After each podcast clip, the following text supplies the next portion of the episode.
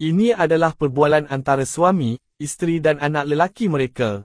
Suami berkata kepada isterinya, saya sudah lama tak tukar DP WhatsApp. Isteri segera bertanya kepada si suami DP itu apa. Anak lelakinya pula menjawab, Ibu, DP bermaksud isteri yang suci, ayah mengatakan bahawa dia akan mengubah kamu. Isteri mula mengambil tindakan yang agresif. Tengoklah, bila kita bercakap, kita boleh bercakap dengan singkatan, perkataan kod, tetapi adakah orang di hadapan kita memahaminya? Belajar bercakap dengan mengetahui bahawa orang di hadapan kita faham apa yang kita berkata.